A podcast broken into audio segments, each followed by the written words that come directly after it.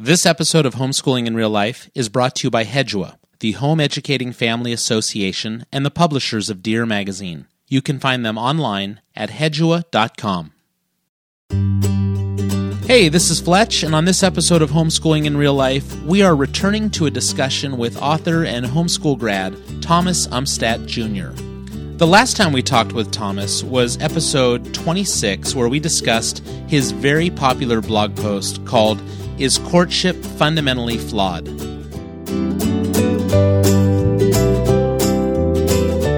Since then, Thomas has written a book called Courtship in Crisis.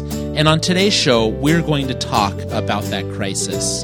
And since so many homeschool families are drawn to courtship, we thought it would be good to sit down with Thomas and ask him just what he sees as the crisis. So you take a, a youth group of 20 students, and by the time those students turn 29, you know how many of them will be married? Statistically, only four of them will be married. The other Wow. 16 will have had to be celibate that entire time, all the way through their teens and all the way through their 20s, living a celibate, chaste life. And that is a really long time to expect the majority of young people to resist a sexualized culture. Now, the second part of this crisis we talked about in the previous episode, and that's that we're expecting these young adults to commit to a relationship before they've even had a chance to really get to know one another. And what's what's been broken, the fundamental flaw, which traditional dating completely fixes, is the I have to commit to getting to know you, or I have to commit to marrying you before I can get to know you. And that is what most young men are unwilling to do, and most young women are unwilling to accept. So, we are going to look again at some of the fundamental flaws in courtship, and we're going to compare that with some equal flaws in modern dating. And then, through all of that, we'll listen as Thomas describes a third option that really seems to provide a solution. So, stick with us for episode 69 Courtship in Crisis. This is homeschooling in real life.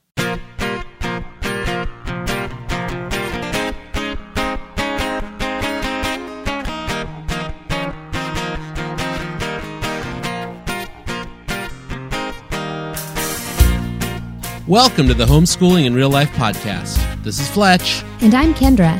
As veteran homeschooling parents, we discuss topics that tend to divide and distract Christian homeschoolers from each other and the gospel. On the Homeschooling IRL podcast, we promise to be honest, transparent, and witty as we uncover what it means to homeschool in real life. Hey, this is Fletch, And this is Kendra. and we want to welcome you to episode 69 of the Homeschooling in Real Life podcast, Courtship in Crisis. Welcome. Hey, this is a show that we think is really important because a lot of homeschoolers get tied up and bunched up and crazy about courtship sometimes. Yeah, I don't know if I said this on our last episode about this topic, but I have listened as young homeschooling parents sit and talk about how this is going to be the cure all. This is going to be the thing that gets their kids into a godly marriage. Yeah, and we've seen courtships at work and we've seen courtships that tank and we've Yeah. seen dating work and we've seen dating tank. But Right. we're talking a little bit about the courtship tonight. But hey, before we get started, how about a little fluff? Okay? Let's get our listeners caught up. Kendra has the household. No. Um, are you still gasping from the fire and dust? Yes. Yes, okay. Um, d- did we celebrate Talk Like a Pirate Day? Yes, matey, hard. Man, we celebrated in style. It's only every seven years you get a Saturday night to celebrate Talk Like a Pirate Day. True. It was crazy. So, hey, I have some uh, letters that came into us uh, this week. We had one that um, I had a fun time talking to this lady. Um, this was Chelsea, and she said, Thank you so much for your podcast. We're on the cusp of our homeschooling journey. As a new listener, I've been binge listening to gain all the encouragement you have to offer. My sons are currently three and one, so she's maybe a little bit behind the cusp. But um, she's wanting to get started, so why not listen to homeschooling in real life? It's a good mama. yeah. Um, I finished listening to your episode on homeschooling in New York City and found it fascinating because we live on a farm in northeast Iowa where we actually do butcher our own meat. No joke. It's a family event that involves my father in law, mother in law, sister in laws, nieces, nephews, uncles, and cousins of my hubby. If you ever want to know more about a family on the cusp of homeschooling on the farm, let me know. We'd be happy to share our story. Now, she wrote in from St. Olaf. Ooh, I love that. St. Olaf, Minnesota? Iowa. Oh, No, it's Iowa. Okay, it's yeah. right. It's it's right near. Um, I think Farmersburg. You know Oh, where that's that is? perfect. Yeah, no, it's perfect. It's so gotta be next to like Sausage Link. if this and- ever, if our paths ever take us there, I'm going. We're going to go interview this family. I know, it's and I hope great. we're there on, on on meat butchering day. So I wrote back to her and said, "Really, Saint Olaf?" And here's what she had to write. Uh, Saint Olaf does exist because I told her I couldn't. I would have to look for it on Google Maps. You know. right. And um, it's famous for its extra large breaded pork tenderloin served at the local tap. Oh, And when I say extra large, I mean the size of a dinner plate, requiring at least two buns. And the beauty of our area is often left unspoken for the celebrity of our local sandwich. They're delicious, by the way. Oh, so Chelsea, you you may have a car show up sometime where the Fletchers uh, come for the interview. nothing like inviting ourselves to people's homes, right? yeah, and I'm telling you, for extra large breaded pork chops and life on the farm and on the cusp of homeschooling, all that sounded cool. Hey, uh, what are you drinking tonight? I'm drinking Bhakti chai. Bhakti chai, what is that? It's well, if you read the website. I mean, this is going to sound so, so like white girl. Try your best. 2015. Okay, it says it's a craft brew of fresh pressed organic ginger and fiery spices with fair trade certified black tea. For a ch- Wow. We're kidding. You're It's starting like, to sound like me with my coffee. it's like Whole Foods or something, and we don't even have one. But yeah, I actually bought it at Target. Oh, well, But it's kind of my favorite thing right now. Um, no, it is my favorite thing right now. well. It's very good. If you like chai and you like spicy chai. I'm uh, drinking Caroline's coffee as I do every week, and this is a Panama Boquete, and it's from a farm high up in the hills of Panama. And uh, Trace Fike uh, got the bean and roasted it just like I did, kind of a mellow roast that has chocolate undertones. Is it craft brewed? Is it craft brewed? My tea was. It's is hand it roasted. Trade? It's hand. It's you know what it is. It is fair Is trade it coffee. grass fed? Um, I don't know if we need to worry about grass fed. but uh, Free range? yeah, this is this is a really good coffee. It is uh, super easy to drink, and you know it's one of my favorites. We had a listener that wrote in this week and said, "I'd be willing to buy some of that coffee Fletch keeps talking about just by the way he describes it." Yeah. And this is another one, just a light roast, and it goes down so smooth. And uh, thanks again to Caroline's Coffee for sponsoring this show. Um, we have a great show lined up with Thomas Umstattd Jr., so I don't want to hesitate too much because this is such a fun conversation. He's he is such a great guy to talk to. Let's uh, take a listen to our friends over at Hedua, and then we'll get started with the interview. You know, when Hedua approached us about sponsoring the Homeschooling in Real Life podcast, we told them it would be important for us to get examples of all of their products. And we've talked in the past about how much we love the content and the quality of Family Magazine, and then also how much we love using the Well Planned Day Planner and all of their planners actually. They're just well laid out, they're very useful. We've talked about customer service behind the scenes, and you know, none of this was as apparent as when our daughters picked up their first copy of Dear Magazine. Now, Dear Magazine is the magazine for teenage girls that Hedua publishes. And I had the opportunity to talk to Rebecca Kelleher, the owner of Hedua, about this magazine and the philosophy and how it started. But I also asked her about the content. And, you know, one of the things we loved was how they handle fashion. and we get this feedback all the time. You displayed girls that my girls can relate to. They are not toothpicks. They are regular American girls dressing modestly, yet very um, hip and and modern and and delightful. They're feminine looking yet and charming, but they are um, fashion trending. So it's actually Rebecca's daughter, Jenny, who is the editor of Dear Magazine. And to say that she has her hands all over this magazine is an understatement. And Rebecca shared a funny story with me to explain just how much her hands are involved in this magazine. Jenny always says, I have the most famous hand ever because she not only creates the projects, she takes the photographs and her husband helps her. And so you'll always see in any of the issues when you see do it yourself projects, you'll see her hand in almost every picture. You see what we mean? Every issue of Dear Magazine is a hands on issue. You know, if you have daughters or if you know any young women, we cannot encourage you enough to go look at Dear Magazine. You know, the meaning is in the title. Dear Magazine hopes to show young women that they are dear in every sense of the word and in every area of their lives. You can find them online at mydearmag.com, or if you want to go through our show notes, you can go right on over to Hedua. We can't encourage you enough to go check out this publication and check out all the other products that Hedua has to offer. They really do things well, and we are thankful that they are our sponsors. So go check them out, and when you're there, tell them that Fletch and Kendra at Homeschooling in Real Life sent you.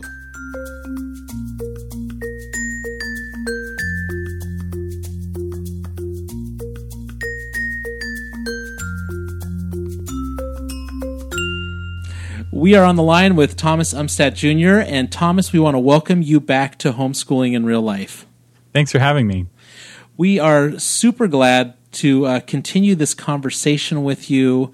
Uh, we are excited to help you talk about your new book, Courtship in Crisis The Case for Traditional Dating. Now, this one is out and available for our listeners, correct? That's right. You can get it on Amazon or at Barnes and Noble. All right, so let's get into this. Uh, Thomas, can you tell us? We, we spoke last time about your um, blog article, blog blog post. I guess it's it a blog a viral post, right? blog post. Yeah, viral was not the term for it. Man, that thing came unhinged, right? it did. It, it reached over a million people in just a few weeks, and it reached every country uh, in the world except for North Korea, which I believe bans my blog altogether. uh, the, the, Kim Jong Uns of the world do not approve of Tom Umstattd. So wow, that's well, saying something, Thomas. well, from that, you decided to write this book, "Courtship in Crisis: The Case for Traditional Dating." Can was it just because of that article, or was there more that that went into that decision? So, as that article was spreading around the internet, uh, people started reaching out to me and asking me to write a book. In fact, several pastors asked me to uh, turn it into a book, and and a Catholic priest. so I was like, oh, I, I, I was like, I really don't want to write this book, and so I kind of decided not to. And uh, I was at a writers' conference a few months later because uh, with my day job, I, I, go to a lot of writers' conferences. And this uh, this lady took me aside, and she was a homeschool mom, and she had a ministry to homeschool alumni girls. And she's like, "There's none of these girls are married. You've got, and this is like hundreds of girls on Facebook that she had a ministry to. You've got to write this book. And I was like, oh, I really don't want to do it. Until mm. finally, uh, two more friends ambushed me on Skype, and they're like, you need to write this book, and we will help help you do it. And so. I was like, oh, okay, I'll put it on Kickstarter. If the internet can raise $10,000, then I will write the book. And the internet raised ten thousand dollars. People joined in and spread it on Facebook and on Twitter, and and so it was a very collaborative process uh, to raise the funds to make the book a reality. And then I had to write it, and so that's I've been locked away in my bunker for the last six months working on this book, and it's finally out. And uh, I finally done my duty. uh, I when I was reading this, this was written in an interesting way. I mean, you just didn't sit down and kind of pull ideas out of your head. This is not you uh, comparing courtship to dating from an opinion, correct? That's right. We did a lot of research. So, one of the benefits of crowdfunding it is I now had a huge community of folks who wanted to help in some way. And one of the ways that they helped was they helped connect me with researchers. Uh, so we had a whole team of folks around the country, and we had people go into nursing homes and interview senior citizens about how they did it back when they were young. We uh, dug through scientific studies and academic research. We did our own uh, original research. We pulled hundreds and hundreds of people who had experimented with courtship and you know got their perspective. And um, and then we had this huge pile of data to go through. So for every study for every statistic in the book there's four or five that didn't make it because i didn't want the book to be a big long uh, list of statistics. I wanted it to be fun to read and have kind of a narrative flow. And so um, we did a lot of interviews with people who'd had experiences with, with courtship and with traditional dating, and we tried to communicate as much as we found with the research in a kind of a narrative form as we could. So, Thomas, it's interesting that you had researchers going into nursing homes because I recall from your original article that you had had a conversation with your grandmother about what dating was like when she was in, in her dating years. That's right. Well, what, chapter two of the book is a history of dating, and we go back four thousand years of the history of courtship. And uh, I I had interviewed my grandmother, and as my post started to spread, people were picking on my grandmother and be like, "What does she know?" and were being kind of mean. And and one of their critiques was, "Well, this is just one woman's experience. You know, this wasn't typical." And so we talked with a lot of other folks, and that's totally false. It was very typical.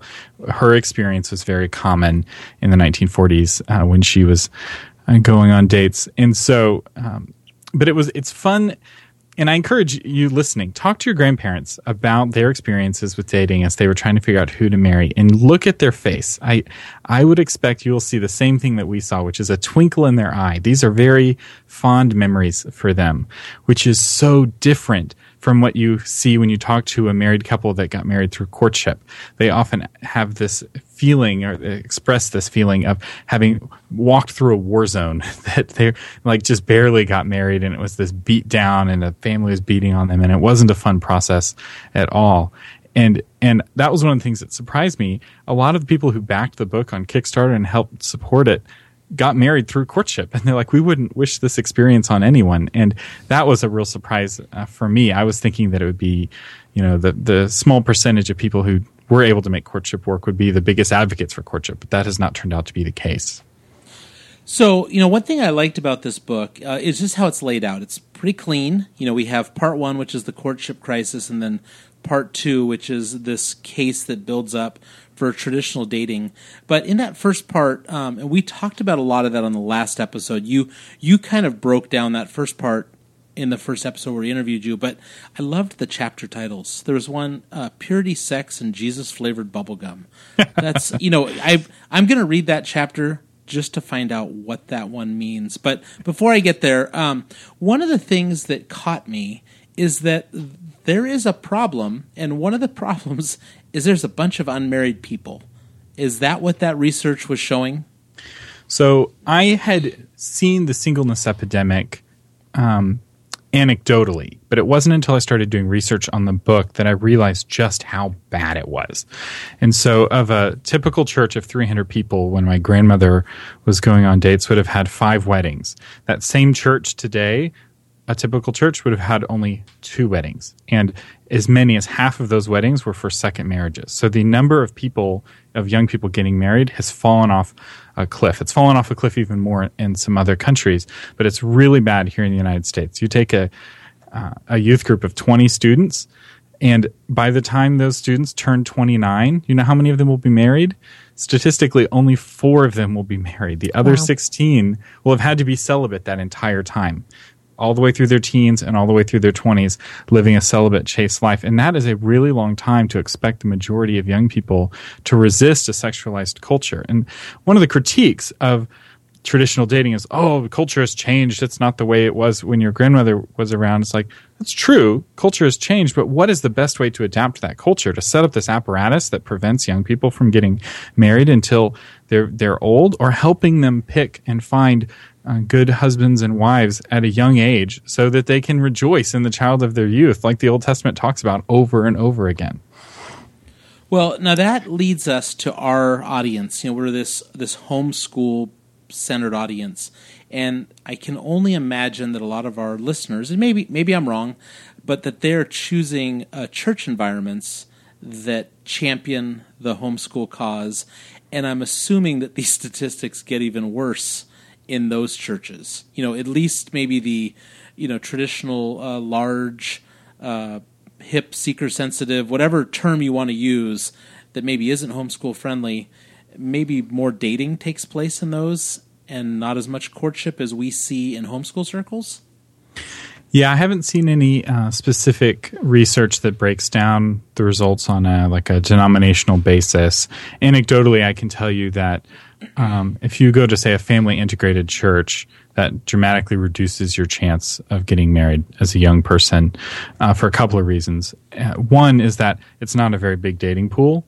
So, you know, maybe there's only three or four other people that are your same age in a family integrated church. And so if it doesn't work out with them, you're out of luck. so, um, and especially if you combine that with, say, the stay at home daughter doctrine, the SAD uh, doctrine. Um, it's the acronym. yeah, yeah, I know. I, I, I picked up. I was going yeah. on there. That was awesome. Um, um, so the, the, reality is most people who find a spouse find their spouse either at school or at work statistically and, and online those are the top three and so if you don't if you have a young woman who's not allowed to go to school to, to university or she does university at home, she's not allowed to work outside of the house and she's not allowed to do online dating. You've just eliminated the top three ways of finding a spouse. And then if the church that she goes to is a small family integrated church, that's it's basically a almost complete isolation where she gets very few opportunities to interact with other singles uh, and even find somebody even if she believed in courtship, like even if you're a courtship family and you think that this Thomas Umstattd guy is crazy and his book is wrong, even if you want to do courtship, how is she going to find a guy who's going to then go and ask her father for permission to get to know her if she's so isolated uh, from the outside world? So we have a bunch of young adults sitting around waiting, trying and failing to connect, which leads us to purity sex and Jesus flavored bubblegum uh, is are we just setting these young adults up for failure? So we are not tempted beyond what we can handle. When we're tempted, the Bible says we're always given a way out. And the the church, Christians have not, this isn't the first time we've faced a super sexualized culture. In fact, we've faced this many times in the past, including during the Bible. Like, if you think our sexualized culture is bad now, I encourage you to study ancient Rome because believe me, it was worse then. And so, what Paul said was what do you do when you're burning with lust? He says, get married so that you don't burn with lust, you know, or lest you burn with lust. And so there's this sense that part of the solution, it's not the whole solution. It's not like getting married is going to, you know, take away uh, temptation to lust, but it does give you a healthy outlet for it. And, and the Bible encourages you to take that. And so helping young people get married and helping them realize that it's something that they can do. Because there's this kind of doctrine that's been a part of the courtship kind of undercurrent, which is you've got to trust God, which means not doing anything. It's got to be serendipitous. It's got to be spontaneous. And so actively making an effort to find a a guy or actively making an effort to find a girl is sh- not showing that you have faith, which is a very weird interpretation of what it means to have faith. Because when I look at the Bible, when I see that somebody has great faith, it means they did something that was very scary. And staying at home is not scary. Going on dates is scary. There's a chance of rejection. You know, there's a chance that, you know, as a young man, you ask a young woman out, you know, for coffee and she says no, and that's scary. It's easy to feel like you're trusting God while you're not asking her. It's a lot harder to trust God and ask her. So, Thomas, when you talk about uh, uh, pursuing a dating relationship rather than what we know to be this courtship model that has hung around homeschool families and circles for the last couple of decades. When you talk about that, what are you what are you saying to somebody who says, that seems so scary to me. I do not want to put my kids just out there, you know, like walking into a bar, picking up a guy, you know, whatever the thinking is that we equate with dating. Um, what does that dating, what are, what does that look like then for a Christian young couple, um, or, or a family that says we still want to have a real good involvement with you and we want to walk alongside of this with you? So, one thing that's very important to point out is that there's a difference between traditional dating and modern dating. So, a, a, lot of people who've been hostile to the book are people who haven't read the book and think that I'm advocating for modern dating. So, modern dating, the, the way I describe it, and it's mostly what you see if you turn on the TV, everyone kind of has an idea of what uh, modern dating is, but it's for the purpose of sex ultimately. So, when a guy asks a girl out for dinner, there's this implied statement that it's can I buy you dinner, comma, for the purpose of sex. And that's not what I'm advocating for. Uh, traditional dating is a platonic relationship where you're getting to know someone for the purpose of getting married, not necessarily to that person. So this is perhaps the most fundamental difference between traditional dating and courtship. With courtship, with modern courtship, it's for the purpose of marrying this person. And if you don't, if it doesn't work out, you get labeled as damaged goods. You go through this incredible heartbreak. And uh, one of the reasons why a lot of young people, I have not gotten a lot of pushback from young people because young people have either experienced it or their friends have experienced the unbelievable heartbreak that comes with calling off a courtship. And even that language gives you a hint of how painful it is. Calling off a courtship, you call off an engagement. It's a, it's, it's like being left at the altar emotionally. And to expect young people to go through that kind of heartbreak over and over again before they find their husband or their wife is, uh, it's not realistic. Uh, people give up uh, far before that. Most, most young men. I do know a few who, young men who persisted. Uh, but with what you have with traditional dating is where you're going out with different people without going steady with them. And so to understand what this means, we kind of have to rewind and realize that even the word dating has changed over the years. So it used to mean that you went on a date with someone. It was just a date on the calendar to get to know them better. There was no expectation of commitment. There was no expectation of exclusivity. And because of this, the temptation for sexual compromise was way lower. Now, this may seem a little bit counterintuitive, but let me explain for those of you who are married, when were you more tempted in your relationship? Were you tempted on that first date when just the com- talking was awkward, or were you more tempted two weeks before the wedding when you were engaged and already committed to each other? And who would know? You know, we're going to get married anyway. The, I would say for most couples, the more committed you are as a couple, the more exclusive you are as a, as a couple, the higher the temptation is. The more there is. A, um, this kind of desire and, and uh, willingness to justify um, sexual indiscretions. And so, with traditional dating, you're trying to reduce that time by waiting before the commitment kicks in and allowing young people and encouraging young people to go out on platonic dates without having to commit to that person first. So, when my grandmother was dating in junior high, which is what they called middle school apparently back in the olden days, um, they had this her dad had this rule that she couldn't go out with the same guy twice in a row. And this was a beautiful way of protecting her heart from getting too committed uh, to any of these guys. And you know she, she was talking with me she's like they wouldn't even want to kiss you she was just kind of shocked. But how could they have any expectation to her? How, how could they feel like they had any right to her as uh, when there was there was no commitment there? And so by going out with a lot of different guys, she was able to get a feel for which Bob she wanted to marry. And by the time she was 18, you know, she picked her Bob and that Bob picked her and they were married for 50 plus years until he passed away. And, um, that that's what we're trying to get back to. And what's what's been broken, the fundamental flaw, which traditional dating completely fixes, is the I have to commit to getting to know you, or I have to commit to marrying you before I can get to know you. And that is what most young men are unwilling to do, and most young women are unwilling to accept. And the good news is that traditional dating totally works. I've been getting tons of emails and contacts from folks who are going on dates for the first time. I even had somebody came to my launch party who'd gotten married. the couple had gotten married after reading my blog post, and um, it's you know we're already starting to see a change in culture. We're already starting to see a, an uptick in the number of marriages, and I think that giving young people the feeling like this is something you can do. If you want to get married, just go out and find somebody. You know, this isn't something you have to sit around feeling hopeless. You can take action and trust God to give you the courage to do that. All right, so we want to continue this conversation uh, just after this break.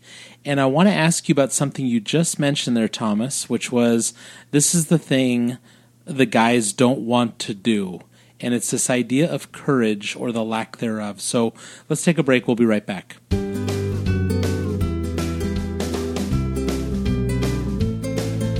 Hey, hurlers, I know we say this a lot, but we don't do this show alone. We are part of a network of Christian homeschool podcasters called the Ultimate Homeschool Radio Network.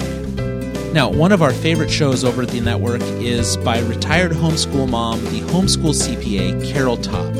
She hosts the Dollars and Cents radio show, and she is getting ready for a big celebration.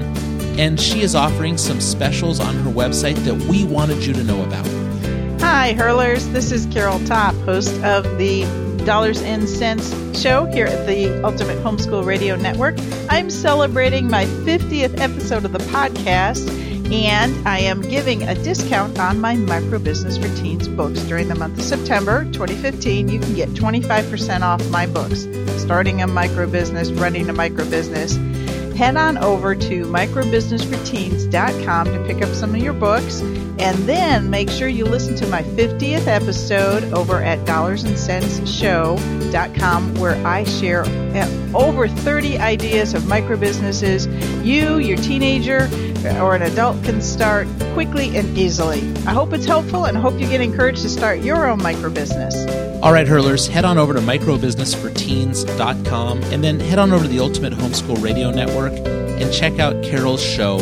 She always has great ideas, and we just want to celebrate with her as she hits her 50th episode.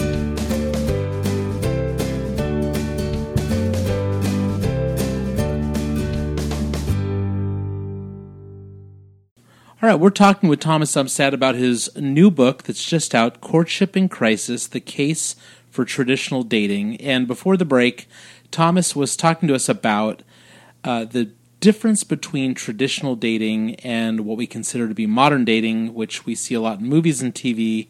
Uh, and we just talked about how the purpose of modern dating, maybe the end goal is always going to be uh, sex. And in traditional dating, uh, the end goal is going to be getting to know someone and eventually maybe leading to marriage.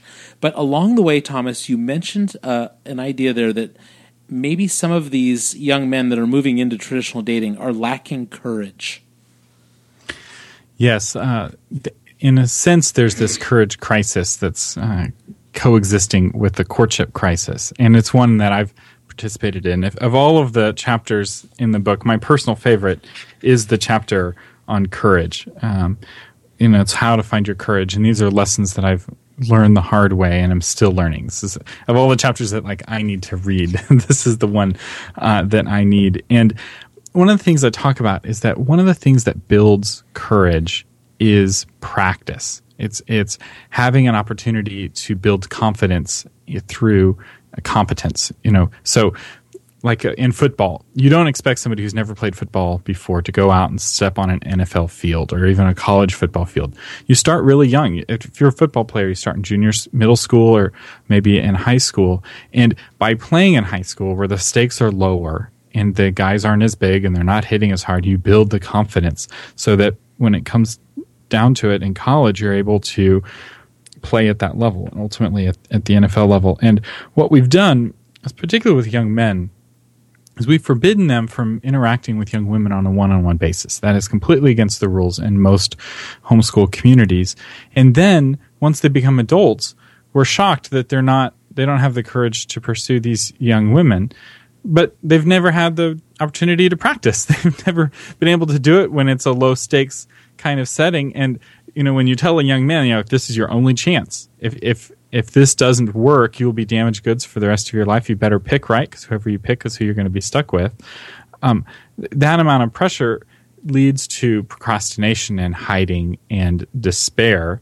And that despair leads to a whole bunch of alternatives, which to marriage, none of which are healthy. Yeah. And so, uh, I think that that's really unfair to young men to take away that opportunity to practice. And and I think especially for homeschoolers, it's un- unfortunate.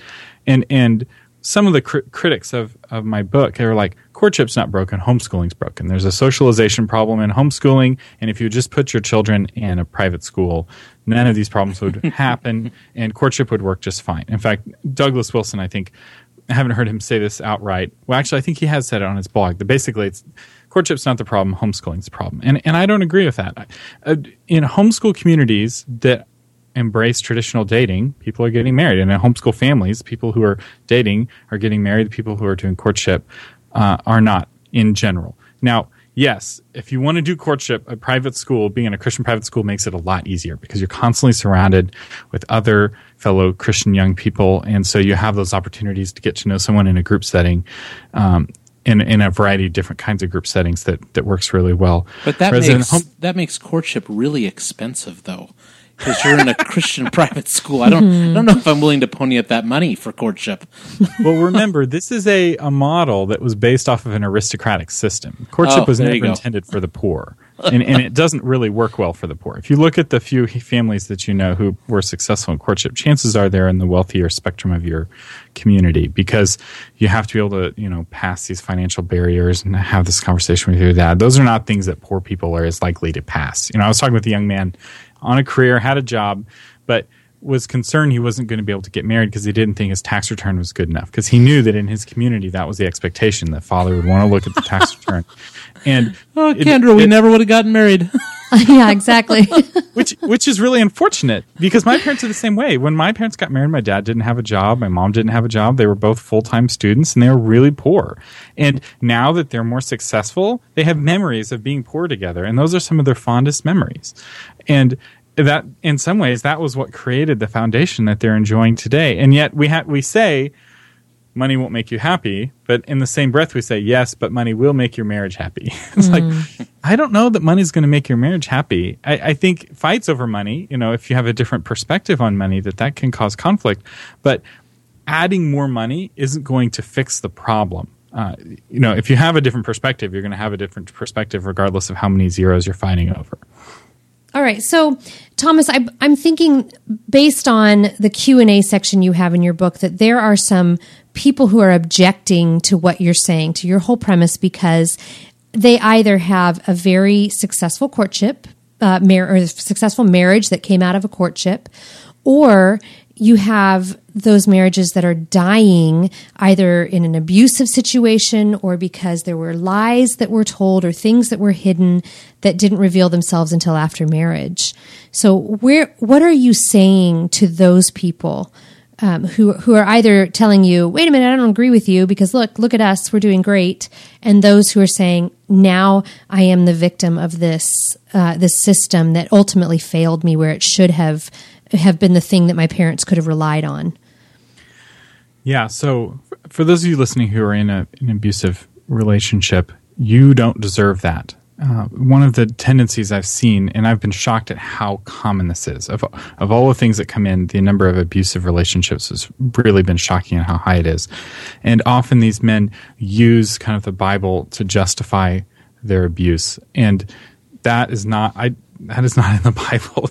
that is not God's heart. And, No. you know, the Bible is that husbands love their wives the way life Christ loved the church. He lays down for, for uh, his life down uh, for the church, and you know, love your, love others as you love your own body. And so that get you are free to get yourself out of that abusive situation. And one of the reasons I think that this is so common is because the commitment and exclusivity and intensity are so high in courtship the relationship is rushed. Very rarely do you see a courtship last for more than a year. And um, often it's very, very fast, and only the families involved. And it, within that kind of blitz, uh, often the couple is always supervised. And so there's not a lot of opportunity to really get to know this other person that you're committing your life to. And one of the very common things we got in our surveys is I felt I had married a stranger of people who had gotten married uh, through courtship, although that wasn't universal. And so kind of on the other end of the spectrum are people who have very happy marriages, you know, and they kiss for the first time at the altar and they think that this is for everyone. And my argument isn't that courtship is universally flawed. My my argument in the book, the case that I'm making is that courtship is fundamentally flawed the way the Yugo was a fundamentally flawed car. If you were a skilled mechanic, you could repair a Yugo and keep it running and you could get 20, maybe even 30,000 miles out of it. And if you're a really skilled mechanic, you might even get it to drive for 40,000 miles. But ultimately, its flawed design would catch up with it eventually.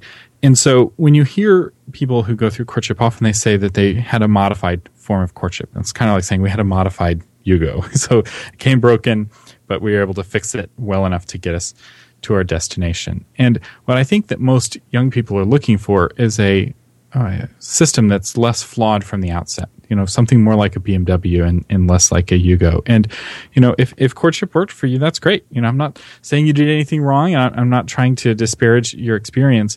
But for the many single people around you, you know, consider allowing them to try something that works m- more frequently because, you know, a system that only works for about 10% of the population isn't healthy for the society as a whole because the institution of marriage is the foundation of our society. If we allow that institution to crack, our society will descend into chaos and the government will take over more and more of the functions that used to be managed by the family until suddenly either society will collapse and we'll face another dark age or we'll fall into tyranny and neither of those are are nations that I want my grandchildren living in. You know, I want my grandchildren to be just as free uh, as I am. And the only way for us to preserve what we have is to keep the institution of marriage healthy. And that means perpetuating the institution of marriage, helping young people get married and helping married people who are married stay married. So right now we have one generation that won't stay married and another generation that won't get married. And for my part, I'm trying to work on that, getting the young people married.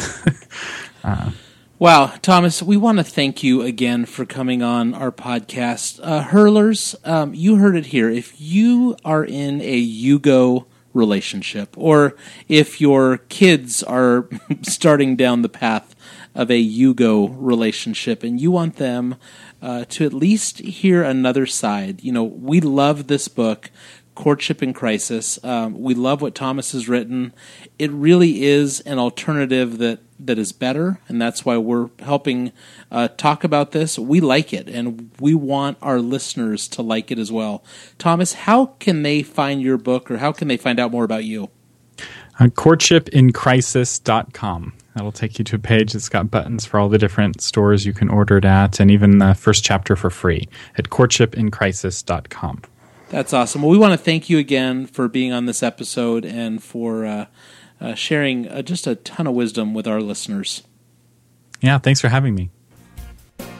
Fletch, this was a great conversation. You know, I love talking to him, and you know, lately, have has it just seemed like we've had great show after great show? Yeah, and we have got a lot of good things coming. So, what's coming up next week? Next week, we are talking about sexual abuse with authors Justin and Lindsey Holcomb, who have a new book out called God Made All of Me. Wow, this could be a tough one, mm-hmm. but this conversation, we've already recorded it, and what a great couple. Yeah, absolutely. And you know, this is not an isolated topic. It touches a lot of lives.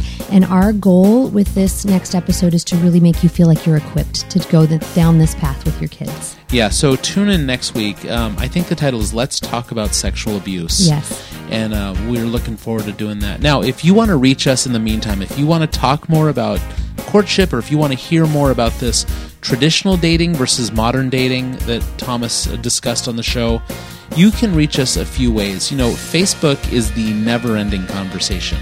That's where people can kind of chat back and forth, all of our listeners. And that's facebook.com slash homeschooling IRL. We do have a Twitter feed. We do, and we love our tweeters. we are there at homeschool IRL. And of course, if you want to write us an email, it's info at homeschoolingirl.com, and that's our website where you can look up every episode you can check out some of our resources. You can actually hire us to come speak at your event, and we have a few events coming up that we will be speaking across the country. But we'd love to speak to your church group, we'd love to speak to your homeschool group, We'd love to be at your conference. I'll travel anywhere for the right amount of food, and apparently for pork chops. Uh, yeah. Hey. Apparently, you know, St. Olaf, Iowa is is place I would travel to. So, Kenj, what's the best way people can make sure they won't miss a show?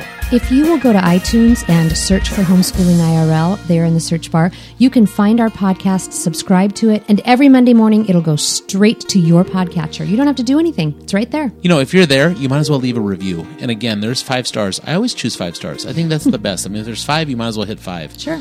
And uh, that helps. Uh, that helps us very much as well. Thank you for listening to this episode, and we'll talk to you next week.